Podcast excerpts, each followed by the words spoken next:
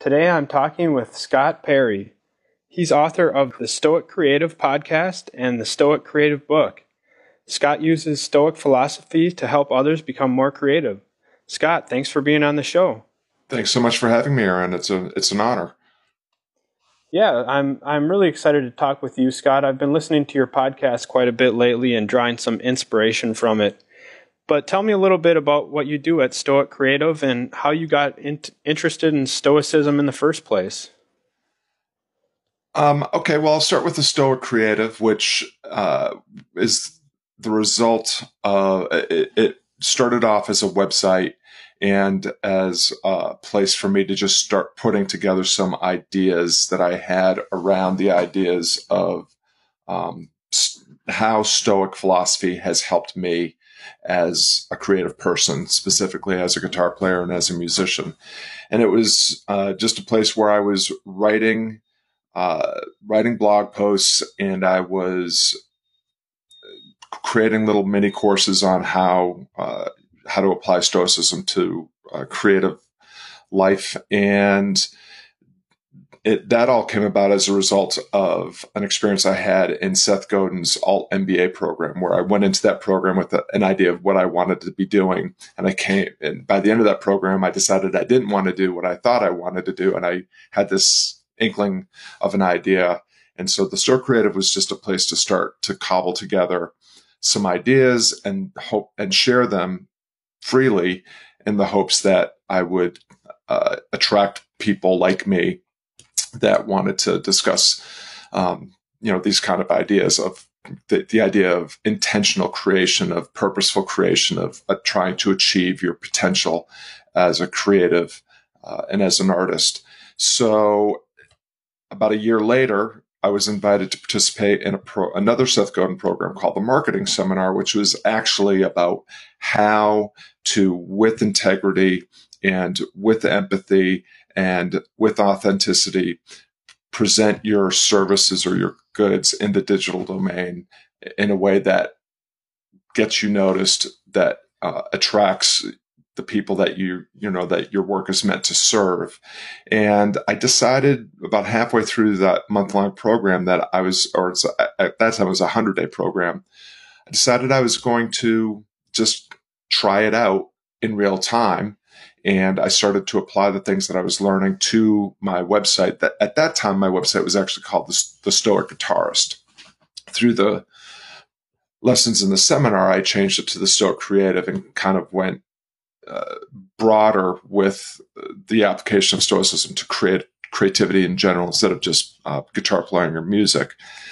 Um, and then I decided about three quarters of the way through the program that I was going to take everything I'd written over the last year and turned it into the Stoic Creative Handbook. And I was going to launch it on my birthday, which was August 13th of 2017, uh, and uh, was approaching the conclusion of the marketing seminar. And so um, it was amazing because I had access to a bunch of the marketing seminar is something where you share the work that you're doing and other people look at it and provide feedback and you provide feedback on their work. So I had really smart people, some of whom were professional graphic designers, professional marketers, professional copywriters. Uh, I had dozens of people take a look at the handbook, take a look at the website, help me make both much better than I ever could have on my own. Uh, that was probably the most powerful lesson for me was as somebody that often does their work completely on their own to see how powerful it is to work with a team of, of people and how much better your work can become by working with uh, working with the team. And I launched successfully. You know, the book uh, um, is selling a couple of copies still every day, and it's you know about two months uh, or, or uh, it's going into its second month. Um, so that's that's that's how the uh, that that project, the site and the handbook, uh, came came to came to be. Wow! So there's a lot to unpack there. So to recap, you started out as a musician, uh, and Stoics Stoics talk about something uh, akin to living a life of flourishing, and I can see how music can be part of that flourishing life. But you also mentioned that you were interested in Stoicism. So you combine these two passions and you wanted to put it out there to the world as a way to provide value to the world so that other people could use Stoicism as a way to flourish in their lives. And you were able to get help through Seth Godin and some other marketing services to really put it out there in the best package possible. So tell me a little bit about when you first discovered Stoicism, when you were doing music, and how that brought uh, an additional level of passion or creativity or intention to the to the music, and and how how that interplayed with Stoicism in the first place. Sure. Um, so I was introduced to Stoicism by my Latin teacher in seventh grade. That was like in 1976.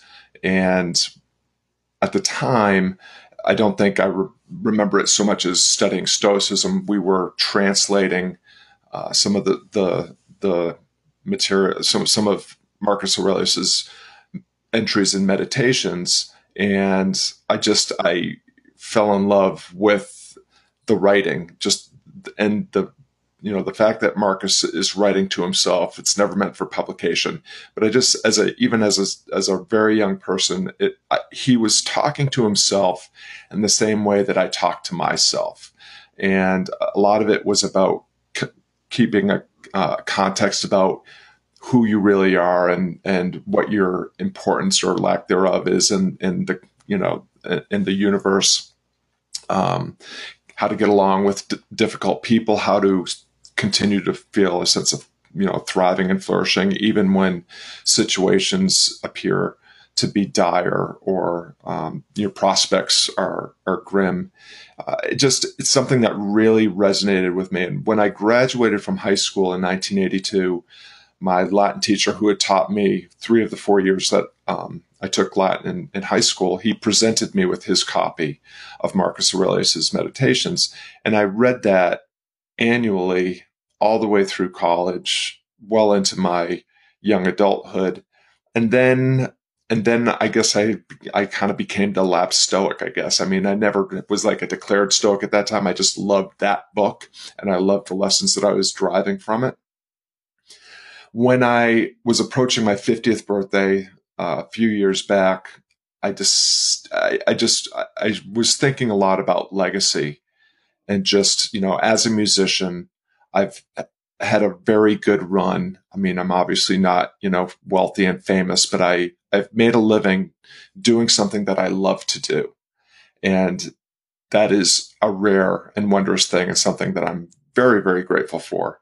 But i felt like when i'm gone i my recorded work is really not going to stand the test of time in the same way that you know Bob Dylan or the Beatles or Bach or Beethoven or I mean I'm just I'm not at that level and I'm I I'm not um, just not ever going to make an impact through my recorded legacy. I had been teaching guitar for uh, about 10 years at that point in my life. And I felt like that was my legacy, that I had, uh, I'm a very I, I, would say I'm a better guitar teacher than I am a guitar player, even. And so I, I, over the years in this little town where I live, I have launched literally hundreds of guitar playing journeys. I've made people's lives happier and healthier by providing them with the gift of music, and and by association, they are making other people happier and healthier by sharing their gift of music. So it would as all that I was thinking about all of that, my early love for Stoicism kind of came back to me, and I went back to meditations. Um, somebody in the alt MBA had told me about "The Obstacle Is the Way" by Ryan Holiday, and that kind of is written almost. Oh, it's written actually with uh, within a template based on the Gregory Hayes introduction to to meditations. So he it's divided into three sections, the same way that Hayes talks about the the, the three Stoic disciplines. And it just got that that all just got my wheels kind of spinning, and I I, realized how. So yes, Stoicism is a way of connecting.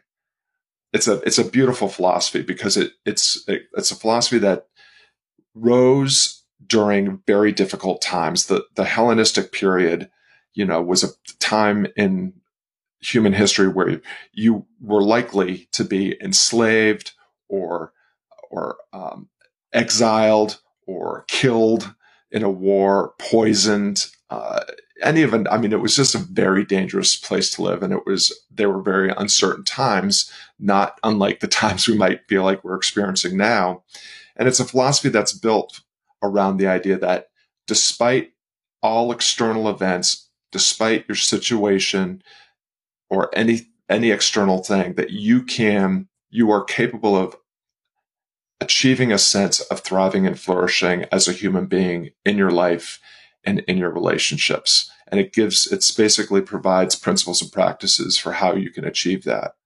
And as a creative person, if you are a, invested in a full time career as a musician or an artist, artist of any kind, that it, you have to, you have chosen to do some tough sledding. It is very, very hard to make a living as a creative person, whether you're a writer or a musician or an artist of any type. And Stoicism probably saved my career at one point because I saw myself becoming one of those bitter, jaded guys that was feeling like I was never going to get my break. And all these people that weren't as good as me were getting all the good gigs. And I was, you know, I just, I, I looked in the mirror one day and kind of said, you're, you're becoming just like all the people that you used to really hate to hang around. and, uh, and reacquainting myself with Stoic philosophy and the principles and practices that it teaches made me realize first to start with gratitude. I have, I am engaged in music making. This is a gift. This is something that not everybody gets to do. And it's, it, may not, you know, it's not, um, a shiny thing. It's not a, you know, it's not a mansion or, or a Maserati or, but it's, it's, it's a, it's a simple gift that I have been, that has availed itself to me and, you know, I, I'm just grateful for the fact that I can make music. I'm grateful for the opportunities I get to make music for other people. I'm grateful for the people that I make music with. And it also made me start to really become intentional about thinking about who um, the, made me very intentional about those two things.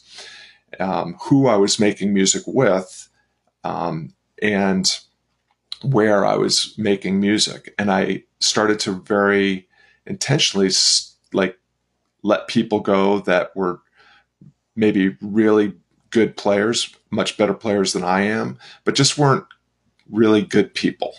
And uh, so, Scott, we were having a little bit of technical difficulty. Um, but before we uh, got disconnected, which actually gave us a, a, little bit of an opportunity to practice Stoicism, the idea that most things in life are really out of our control and the only thing that we can control is how we respond to it. But I had asked you, what did Stoicism actually bring to your music, and how did it help you become more creative, if at all? And uh, I believe that's where we left off. So, could you give us a little bit more insight into uh, Stoicism and what it brought to your music? Sure. So, Stoicism kind of came of age during the Hellenistic period, which was a time when there was, as a human being, your life was large was largely out of your control, and it was quite possible that in your life that you had the possibility of becoming enslaved, exiled.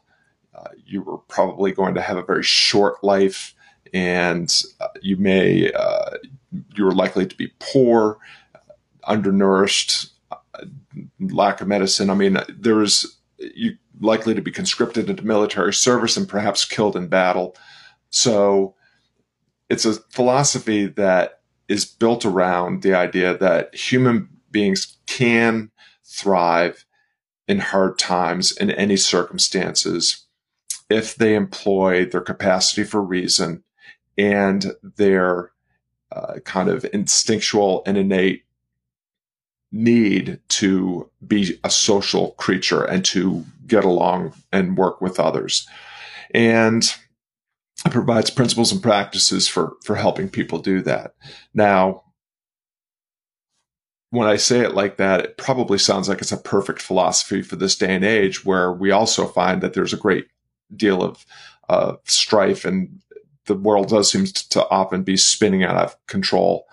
And, um, but from just a creative point of view, if you choose to be a musician or a writer or an artist, and that's your full time occupation, you have chosen a life that's going to involve a lot of tough sledding. It's very difficult to make make a living as a as a creative person, and it's almost impossible to do that with any degree of integrity um, because there's so much pressure to you know do to to create things that are merely popular as opposed to making work that's really great which is what most artists want to do. So for me applying stoic philosophy to my life as a musician came during a period of time when I was I was approaching my 50s and I was reacquainting myself with my early love for stoicism at a time when as a musician I was starting to become the very type of person I promised I never would be. Um, I never wanted to be one of those old guys that was always griping about not getting, you know, enough respect as an artist or not getting the, the, the good gigs or that, you know, other players that weren't as good were, were getting all the attention and, and the good gigs. And I just, by getting back to my Stoic philosophy, uh, I began to practice things like gratitude. Like it's a gift to be able to make music. It's a, a, huge gift to be able to make a living doing something that you love. I mean, you don't work music, you play music. If you're a musician, you play for a living, you don't work for a living. Um, just simple things like that really helped me um, connect more of that of that joy. And probably the greatest gift that it gave to me was becoming really intentional about the choices I was making as a musician, not just in, you know, the, the music I was writing or the music I was choosing to play, um, which I've always been kind of, I've had a great deal of integrity about, you know, I'm, I, I, I, I only play music that I really like to play. I'm not a human jukebox. I don't, um, you know, I don't do a ton of, uh, weddings where I have to play the chicken song and, and Mustang Sally all night long. I don't, um, I don't play much contemporary music at all. Uh, I play, uh, you know, almost exclusively what I would call vintage blues, jazz, and rock, uh, and and country music. And um, but I was finding, I definitely found that I was making concessions about the type of people I was hanging out with as a musician. You know, musicians that were a little bit bitter or jaded and uh, just you know didn't have the degree of appreciation for what is the gift of a musical life. And I was playing in venues that my music was not always well suited for, or where my music was not always well received. And so I just became much more intentional about who I was playing with and where I was playing. And I, you know, I let go of band members that um, I just felt, you know, even though they were fantastic musicians, they weren't really good people. Um, and uh, they they didn't have the right mindset to put on the kind of show and play the kind of music that I wanted to play. And my career actually dramatically improved. I got I was getting paid more. I was getting paid better gigs. I was attracting musicians that were equally good players and good human beings. So all of that just really helped me as a musician get back to that sense of joy in music making and musical life and that sense of flourishing in a career that is still you know fraught with all sorts of um, difficulties right. And you mentioned there are a few practices uh, t- one of them was taking a sort of a 20,000 foot view of what's going on in your life and asking yourself uh, intentionally what's really important and is this an appropriate uh, way to respond to difficult things in my life? I think another one you mentioned was negative visualizations, and that's the idea that you imagine that uh, something that you take for granted in your life that actually is a very good thing is suddenly gone, and it helps you realize, uh, I think, to be more grateful for a lot of the things that we have. how difficult do you? The idea of Stoicism is to be able to practice this philosophy that helps you to live a more intentional, uh, more purposeful, more flourishing life on a daily basis. How difficult do you find it to practice Stoicism? It's like any habit. It's something that you you have to if you want to start to behave and think differently you can't do that by doing the same things that you've been doing. So you have to start new habits. And the only way uh, my my handbook actually gives some uh, tips on um, on how to start start new habits and have them stick because it's so vital. Um, in fact, if if um, your listeners want to go to the stoiccreative.com, the free chapters have uh, some of the exercises, stoic exercises that I just mentioned, and some of these ideas about building new habits. I found that what helped me with a gratitude practice is I, I, I, I take literally less than five minutes at the beginning of the day to journal. And my journaling is, it's, calling it journaling is even being a little bit too generous. I, I write down morning gratitudes and I bullet point three things that I'm grateful for. And it's always, it's never, you know, my home. It's never, um, the sweet gig that I just landed. It's always very, very basic things. I'm so I started with, um, you know, running water, indoor plumbing, a, uh, you know, a roof over my head. Um, I do it outside in the warm months. So I write down sunsets or fog or, you know, just the things, solitude, quiet. Um, three things every day, three different things every day that I'm grateful for. Uh, and then I write a to do list and I look at the things that I want to accomplish that day. And then I select the one that if I get it done will move me forward in my goals um, the most. And I asterisk that and I make that the thing, the, the one thing that I will make sure I accomplish that day.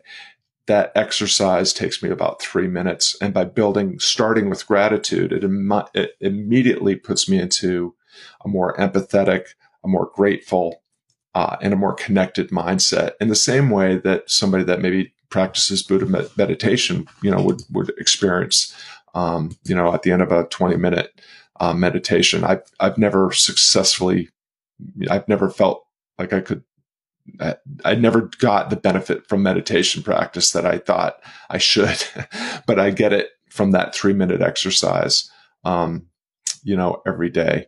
And it's just really, I call it micro habits. You have to find uh, something that you can accomplish literally in one minute that will get you on the path. So a gratitude practice where you write three things will get you on the path daily of practicing gratitude. Um, uh, negative visualization, you know, just as another example, uh, uh the Stoics would take that all the way to the extreme of of contemplating your death. You know, you can't start your journey in stoicism contemplating your death. I mean most most americans for sure you know are just are just you know the, we're so convinced that we can figure out how we can live forever you know? And so but just to just to take a moment to reflect on one simple everyday um, thing that you know causes you anxiety or frustration and to put it and to take a minute to put it into context. You know, is that phone call that you're dreading to make worth thinking about and being anxious about all day long when just taking the minute to make the phone call and and do it will free your mind for the rest of the day. I mean, just those simple simple types of things I think um, are the place to start uh, I compare it to to exercise. When I, I lost a significant amount of weight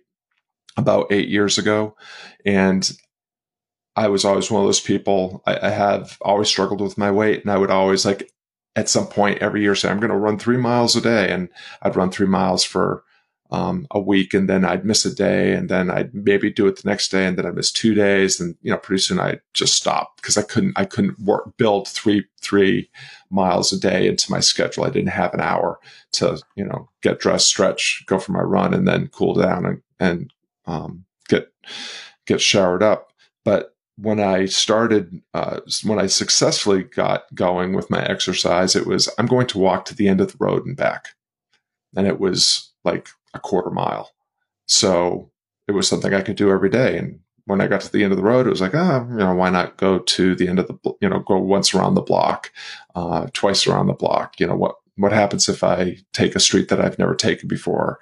Um, you know, just kind of tricked myself into doing something that up to that point had seemed impossible for me to to do on a consistent basis. Right, right. I think that's great advice.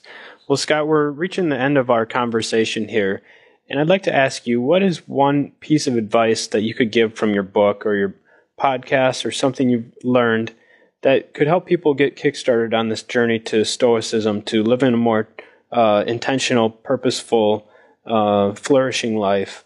Do you have one thing that people could take away as we end this conversation? Um, well, I think that you know I'm tempted to go just stick with gratitude, but since we've talked a lot about that, I if if people want to go to my podcast and listen to the interview with Seth, he he makes a point of saying his mindset changed when he decided this is not something I have to do. This is something I get to do. Um, and just being grateful for the opportunity to practice any any vocation, any skill, any craft that you have, I think is is um, is a worthwhile endeavor. I would just, if I were to give one piece of Stoic advice, I would say that the Epictetus begins his handbook with um, by by putting into con- it's it's basically the fundamental principle that Stoicism is built on. Uh, i am going to pull up my. Uh, I have a, a, little graphic of the quote. I'm going to pull that up so I actually get it exactly uh, exactly right. I'll give you two. Um, I love I love this from Epictetus. Learning that does not lead to action is useless. Uh, so it's does you no good to to listen to this podcast and listen to all the great information that your guests provide and then do nothing with it. You, you must put it into practice. Another uh, great quote from a Stoic is Seneca, who said, What ought to be done must be learned by one who does it. And so finding yourself a good teacher, guide, mentor, um, or just a hero to look up to um, is important. But Epictetus's great advice is happiness and freedom begin with a clear understanding of one principle. Some things are within our control and some things are not. And I would encourage your, your listeners to just meditate on that for a minute. Um, and if they'd like to learn more about what things are, are and are not within their control, they can go to uh, Epictetus's handbook or they can uh, download the free chapters of my handbook and, and, and uh, get the punchline. And Scott, can you mention uh, your website one more time and where they can download those free chapters? Yes, uh, the website is thestoiccreative.com. The free chapters are right at the top. And whatever the most recent uh, broadcast that I've done is also on that site. So there's some was there's a, a ton of wisdom right there um, on that landing page. So it's just thestoiccreative.com. Well, Scott, it's been great talking with you today, and I really appreciate you taking out the time out of your day to come on the call and share this conversation with the listeners. So thank you so much. It's been a been a great pleasure. Thank you very much for having me.